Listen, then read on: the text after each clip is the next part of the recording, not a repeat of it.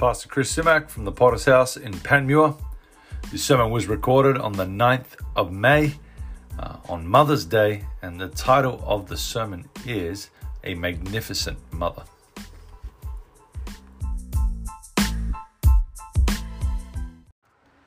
Second Kings chapter 4. Today is a Mother's Day. We do honor our mothers, even though we don't always really understand what that means or how to do that. But every mother that is here, we are extremely, extremely grateful for you. You know, mothers are incredible for the amount of things that they teach their children. They teach us about a lot of different things. If you pause for a second and think, all of the life lessons and different hats, just like in the video there, that the mum has to be a financial officer, a degree in the culinary arts, which a cook, a degree in this, a degree in that, just to be a mum. Mothers teach us about planning. There's a saying in Australia, I'm not sure if it's here, where mothers would tell their children, make sure you wear clean underwear if you're ever in an accident. They teach us about planning. They teach us about logic. They say, if you fall out of the tree and break your neck, there's no way that you're going to come with me to the store. They teach us about mathematics. They say, go and sit down for 10 minutes. And then when they do something wrong, they say, that's another 2 minutes. So straight away, mathematics you're adding. They teach us about prayer. They say, you better pray that comes out of the carpet. They teach us about time travel. They say, you better straighten up or I'll knock you into the middle of next week. My mum taught me about language and linguistics because she spoke Spanglish to me. And she said, Chris, I will put your teeth in your nook. Mum, I don't even know what that means. And Mum, if you listen to me, I love you. They teach us about genetics and they say you're just like your father. They teach us about the weather when they walk into our rooms and they say it looks like a tornado has come through here. And they teach us about the circle of life because they say I brought you into this world and if you keep doing that, I can take you out. I want to preach a sermon that I've entitled this morning, A Magnificent Mother. A Magnificent Mother from 2 Kings chapter 4, verse 8. Let's read that together. We're going to read about the Shunammite woman this morning, and God is going to speak to us. Hallelujah. 2 Kings chapter 4, verse 8. It says, now it happened one day that Elisha went to Shunem, where there was a notable or great woman, and she persuaded him to eat some food. So it was, as often as he passed by, that's Elisha, as often as he passed by, he would turn in there to eat some food. And she said to her husband, look, now I know that this holy man of God who passes by us regularly, please let us make us a small upper room on the wall. And let us make a bed for him there, and a table and a chair and a lampstand. So whenever it will be, he comes to us, he can turn in there. Skip to verse 15. A couple of other things happen there. Elisha is there with his assistant, Gehazi. Gehazi is a prophet in training. And then they have a conversation there. And then in verse 15, it says this. So he said, call her. And when he had called her, this is Elisha staying in this upper room. Call her. When he had called her, she stood in the doorway.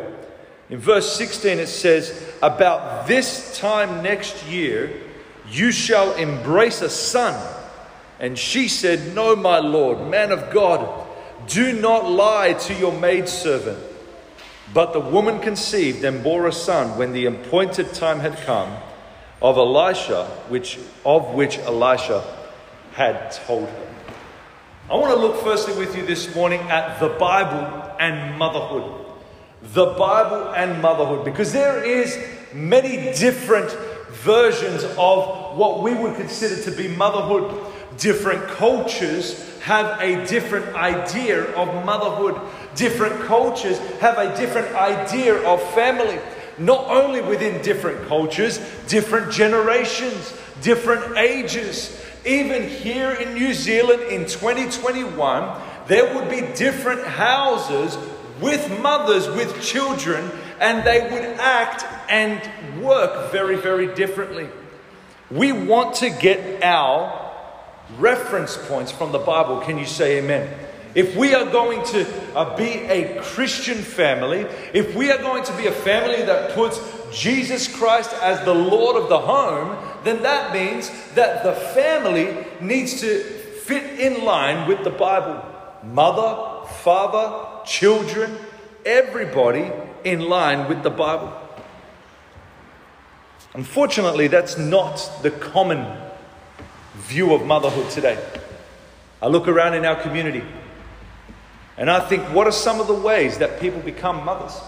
Some people view motherhood as something that's accidental. Oops, we had a night one time, we got drunk and things happened that we didn't want to happen, and now I have a consequence. Now I have a child that I'm going to have to deal with. I guess I'm going to be a mother. I'm going to have to work that out. Some people view motherhood as unimportant. That's the role that the women do. That's the role that, if you have a baby and now you're going to have to be stuck at home with the kids. It's unimportant. I know when people ask my wife, what do you do for work? The temptation there is to say, I'm just a mum. I'm just a mum at home.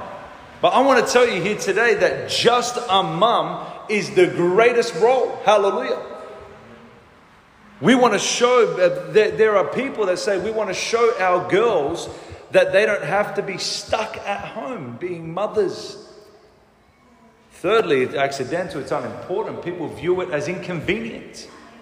As inconvenient now that I'm a mum, just like the video said there, very realistically, they said, you're going to have to give this up and you're going to have to give that up. And many mothers fall into this role. And now there's a time that they're going to have to grapple with the fact that I can't be as selfish as I used to be. And it's difficult because now it's inconvenient. I need to get back to work. I need to quickly get back to work. I need to put them in childcare, do something. Somebody else can raise them. I can't do what I want now. I can't do the holidays, just like the video and the different things. I used to have this hobby and that hobby and that hobby, and things are going to change. And let me tell you, all you mothers know, amen, things change. And the longer that you fight that, the longer that you try to make things like the past, it's not going to be like the past. Parenting, we know, is often inconvenient. It's making decisions today that are not fun, that are difficult, and that are even inconvenient. But we're not doing it for today. We make those decisions today so that they can have a lasting impact into the future. Your kids are not always going to respond with joy. They don't always say, hallelujah, thank you, Jesus, for not giving me my way. Right? I'm so excited that you put these boundaries and these rules on me. I'm just so excited because I know as a child that by the time I'm 16, you're building something in me for 10 years down the track. Said no kid ever. No kid is ever going to say, I'm so excited about these things, because they don't see things the way that we do, and that's our job. Let me tell you that the greatest aspiration in life for any woman should be to be a magnificent mother. Let me say that again. The greatest aspiration should be to be a magnificent mother. Now, as soon as I say that, straight away, people, it's cross-cultural. Are you telling me that I have to? I'm not telling you anything. I'm telling you that as a mother, you should aim to be a magnificent mother. Can every mother say amen? You should aim to be a magnificent mother. And we're going to look today at what that looks like. In our text, we see the scriptural view of motherhood. We see the scriptural view that motherhood is a gift from God. In Psalms chapter 127, verse 3, it says, "Behold, children are a heritage from the Lord, the fruit of the womb, a reward." Here, Elisha is asking Gehazi, his assistant, what does this woman need in verse 14 of our text? Elisha is asking Gehazi, this woman has blessed us, she's done all of these things. What does she need? Does she need a house? Does she need this? No, she doesn't need any of those things. But she's barren. And right there, Elisha says, you know what? A gift from God. By this time next year, you'll bear a son. In God's eyes, this is a gift. This is a gift. Some very biblical elements of motherhood. Number one is that motherhood is all about forming. Now, obviously, that happens as parenting together and different things. But today we're focusing on mothers, so everybody else can relax for a moment. So motherhood is about forming. Motherhood is about forming our children. Proverbs 22, verse 6, we know this verse well. It says, "Train up a child in the way that he should go, and when he is old, he will not depart from it." Train up a child. That means in order to do some training, you're going to have to do some boundaries. Some of us recently, we've said that we're going to jump into a weight loss challenge. And then I hear some awkward laughter. Because some of us have not put any boundaries in. We want to lose the weight. There's the strong desire there. But somehow that's just going to happen? No. It doesn't help me that the best cook in the world has come from Sydney to my house and is cooking me cakes, cookies, and midnight sandwiches. Thank you. Thank you. But we're going to have to put some boundaries. Otherwise, we're never going to lose any weight. And in the same way, if we are forming our children, there must be some boundaries that we put. Otherwise, we're never going to get the result that we want. Number two, biblical elements of motherhood is that there is the aiming of the child. In the aiming of the child, we see Jochebed. This time last year, I preached about Jochebed and Moses on Mother's Day. And here's Jochebed, Moses' mother. She makes this, what the Bible calls an ark. It's like a little boat. She puts baby Moses in there. Herod is killing all of the babies. And she has one chance in this. She makes this little ark that she's going to save Moses, and she puts him down and pushes him along amongst the reeds where she knows that Pharaoh's daughter goes to bathe. So she's aiming Moses in the direction that's going to give him the best success for life. That is the job of every mother. Again, that is the job of every family. Like I said this morning, we're focusing on mothers. So you take the good with the bad. Hallelujah. That is the job of every mother. That we take our children and we aim them and propel them for the best place of success. That means, unfortunately, that they have to be the priority before us. That means, unfortunately, that sometimes it's going to be inconvenient. They are going to have to come first before us. The third thing about biblical motherhood is that it has an eternal dimension. An eternal dimension. Everybody say eternal. In our text, I don't know exactly what happened between the verses here. But I can imagine that here is the Shunammite woman with her husband. They have this little house built into the wall, which I don't have time to go into right now.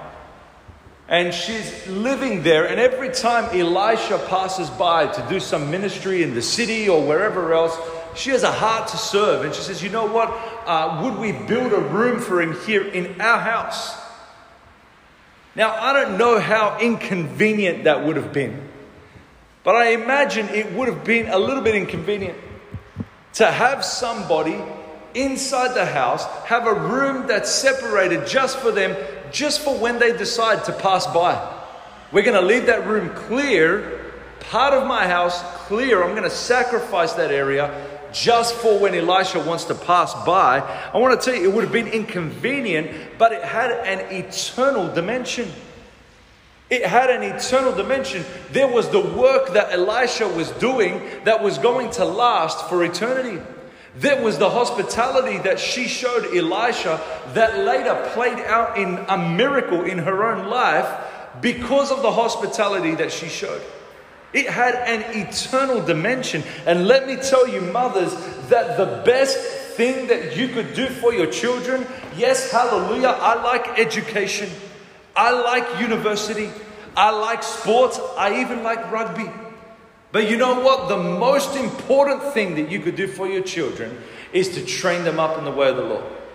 The most important thing that you could do for your children is to form them, propel them, and the work that you will do will have an eternal dimension.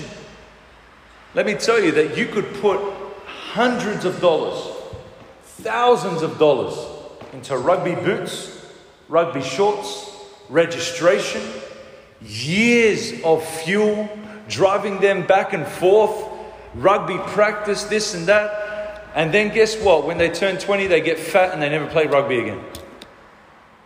Wasted.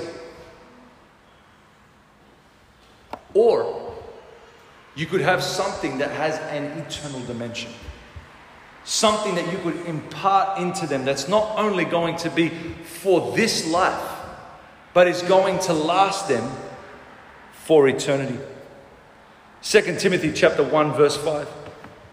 Paul is writing to Timothy and he says, I call into remembrance the genuine faith that is in you, Timothy, young pastor. I'm writing to you and I'm like, man, I remember the faith that's in you, the fire that's in you. I remember that. Read here, it says 2 Timothy 1:5, I recall to remembrance the genuine faith that is in you, which dwelt first in your grandmother Lois and in your mother Eunice. So I remember the faith that you have, Timothy, but I also remember that you caught that fire from your mother, Eunice, who caught it from her grandmother. Because what you do, mums, has an eternal dimension. Let's look secondly then at the basis of motherhood. The basis of motherhood, because here we could do lots of different things. Mothers can influence their kids more than anybody else can.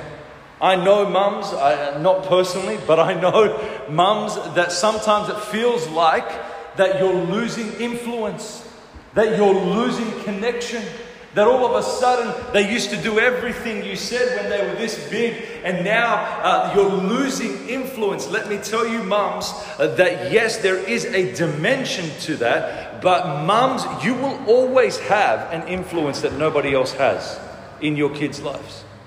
You will always have an influence that nobody else has in your kids' lives. How are you going to use that?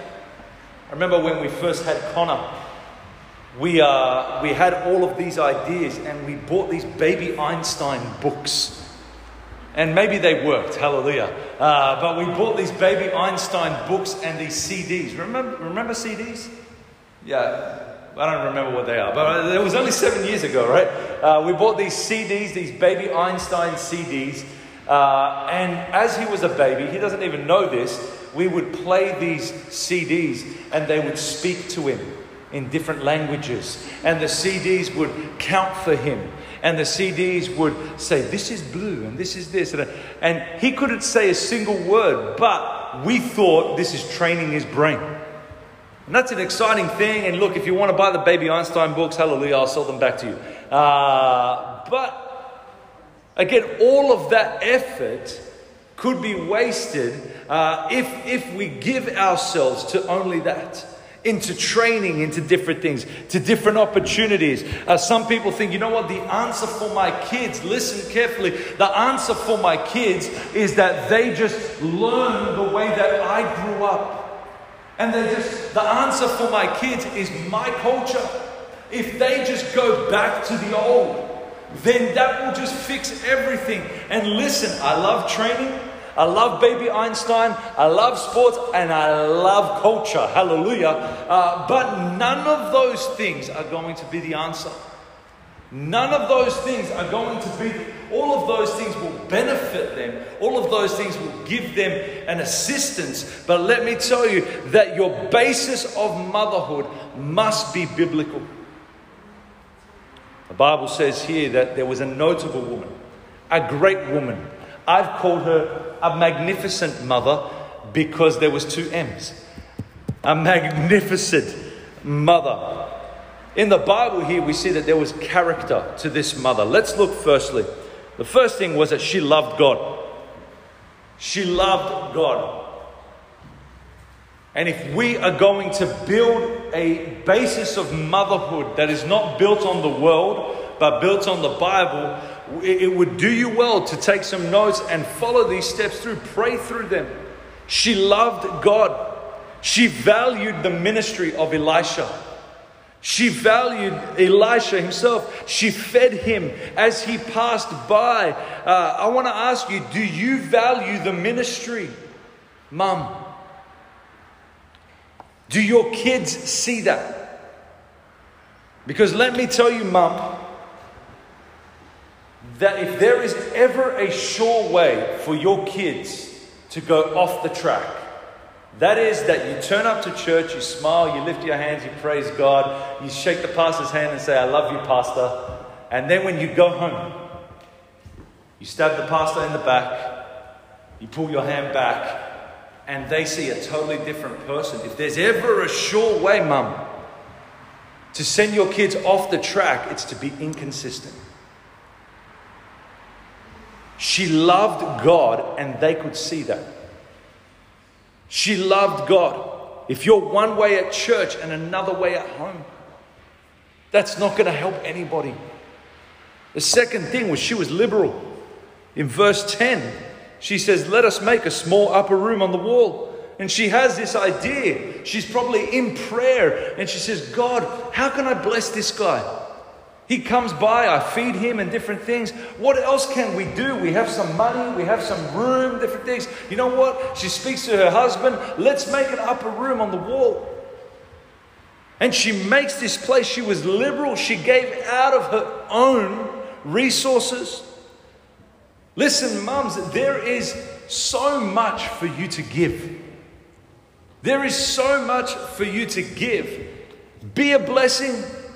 You have so many skills that we could never have. Be a blessing. Her default was, let's bless someone.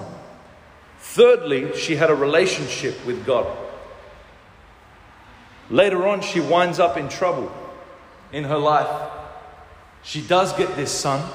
It's a miracle of God. Exactly a year after, just like Elisha said, she has a son. But then sadly, the son is working in the field many years later with his father. Something happens. He has a head injury and he dies. They bring him home to his mum. She sits with him on her knees, the Bible says, until he took his last breath. And he dies. And before she freaks out, before she does, I mean, I'm sure there was a tear. I'm sure there was everything else there. She prays. She prays and she gets to work. Pastor Greg Mitchell said, you know what? One of the greatest blessings that I ever saw. We talk about Pastor Wayman Mitchell and what a legend he is. But you know what? Next to Pastor Wayman Mitchell was Nelda. Nelda was his wife. She died 4 years before him. So that was 5 years ago now. And Nelda, right there, Pastor Greg Mitchell now says, one of the greatest blessings was that I saw my mum reading her Bible. Every morning, I'd see her there. She had this big Bible, and I'd see her there reading her Bible at the table. And it was just one of those things that, you know what, I wake up, it doesn't matter if it's a bad day or good day, whatever. I saw my mum reading her Bible, and it was clear she had a relationship with God. She had faith and trust in God. Here in our text in verse 23, they bring in the son. He's on her knees. He takes his last breath. She puts the son in Elisha's room that they made for him. And then she says to the father and she says, listen, husband, I need you to get me one of the servants and a donkey. I am going to get on the donkey, go to Mount Carmel and chase down Elisha. She does that. Here's the mum, which takes me to point number 4. Her love was tenacious. We know that, mums, because there is nothing that you wouldn't do. Her love is tenacious. There's a problem here. She doesn't give up. She gets on the donkey. She goes to Mount Carmel. She says, on the way, Gehazi comes running out and he says, is it well with you? Is it all good? Or in Kiwi, it might be all goods, bro. Is it well? And you know what she says? It is well. Her son's died. Her son's just died. And she says, you know what? It is well. It is well. God is in control, because she had a relationship with God. She gets eventually to the mountain. She gets to Gehazi. She gets to Elisha, now the man of God. And she throws himself, the Bible says in verse 27, she grabs him by the feet and she demands a miracle. And mums, I know you've been there. Some of us are there now, where there is something that's wrong, and for the love of our kids, they might be in pain, they might be off the track, different things, and you're in prayer just tenaciously. God changed them. God cut through all of the mess and all of the head knowledge and everything else, and God pierced their heart right now. I know some of you mums have prayed like that. This is the mark of the heart of a mother. I read a story about 24-year-old Amy Lee Hill. She's there in England. She's got her 3-year-old son. She puts him in the back seat, closes the door, and as she's going to the front seat, 3 carjackers come out, young guys, hoods on, the whole thing. One was holding a crowbar, and they come out to come and take the car. And the whole thing is captured on CCTV camera footage on her home.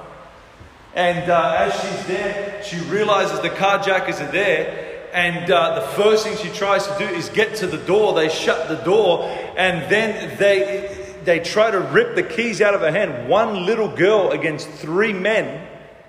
And she fights them like you've never seen anything before.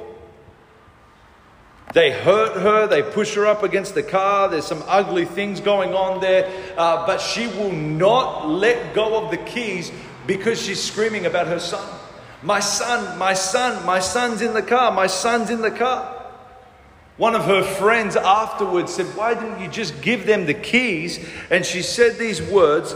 She said, there is no way that they were going to get to my son. They had a crowbar, but they weren't hitting me with it. So I thought, well, if they were going to hit me, they would have done it by now. So I carried on fighting back. Eventually, she scared off the 3 carjackers. She got her son. A little bit bruised, a little bit beaten, but her son was saved. I want to tell you, mums, there is a tenacious love that you have, a connection that you have that goes beyond how much people can hurt us. Some of you mums, spiritually, emotionally, bruised, even beaten. But I want to tell you, God sees. There is a love that you have that you can't even express into words. Let me finish finally at then the blessings of motherhood. The story of this woman in the Bible is a story of miracle power. We've seen the story already. And in this story now in verse 20, we see that the son dies. He's hit in the head. And sometimes we understand, mums, that our kids, they can lose their heads, that they can make wrong choices here. But here God does a miracle for her and a miracle for mothers. This is a hope to every mother that is here, because God in the Old Testament and all throughout the Bible, God has built into the Bible care for mothers, care for widows, care for single mums. In the final chapter in her life, we see this mum here, not in 2 Kings 4, but if you flip over to 2 Kings chapter 8, the Bible says that now her husband has passed away. Her son, who was resurrected, is now there with her. She's received a miracle. But then tragedy strikes again. 2 Kings 8, there is a famine in the land, and for 7 years she has to move away from her home. With her and her son, she has to move away. She comes back after 7 years only to find that there's people living in her house and that they've taken all of the profits of her land. She's desperate. She doesn't have a home. She doesn't have anywhere to live, any way to make money. It's just her and her son now. What are they going to do? And she decides, you know what? I'm going to go to the king. I have no other answer. I'm going to go to the king and he's going to give me a miracle. She has no other option. As she's walking to the king, something else is happening. Gehazi, remember Elisha's assistant? Gehazi just happens to be sitting in the king's court, talking with the king. The king says, tell me about some of the things that Elisha did. Tell me some of the miracles that you heard of in the past. And right there in 2 Kings 8, Gehazi is saying to the king, you know what? There was a woman. Her son died, came back to life. The whole thing, man, what an incredible miracle. And as he's saying that, the Bible says she walks into the king's court. She's thinking, you know what? I'm at the end of myself. I've given everything. I've prayed, I've fasted, my husband's died, my son died, he came back to life, hallelujah. Now we have no house, I am desperate. There is nothing that I could do. I'm just going to go to the king. That's what she's thinking. She doesn't know that God has already orchestrated the pieces, and Gehazi is sitting there with the king, telling him about her and a story that she, when her son came back to life, would have been many years earlier. And just at the right time, he's telling the king the story. The woman walks in. That's the woman. That's the woman. The king says, that's the woman? That's the woman in the story. That's the woman. The woman has no idea. That's the woman. Ah, the woman. And right there, the king says, you know what? You'll get your land back. And as a matter of fact, I'm going to give you your land back and all the profits that those guys made from your land for the last 7 years, they're going to repay that back to you. A miracle of God happened. And you know what this tells me, mums? This tells me that nothing is wasted with God. Listen to me, mums. I understand. There are difficulties and situations. But nothing is wasted with God. Our God is a rewarder. Let me finish with this. The greatest gift that my mum, you guys know my mum well. One day she'll make it back here, hallelujah. The greatest gift that my mum ever gave me was that she believed in me.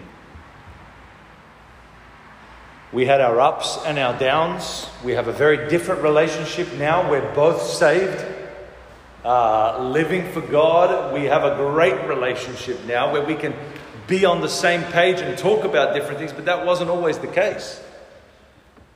There was a time where she wasn't saved and I was. There was a time that she was trying to live for God and I was trying to run.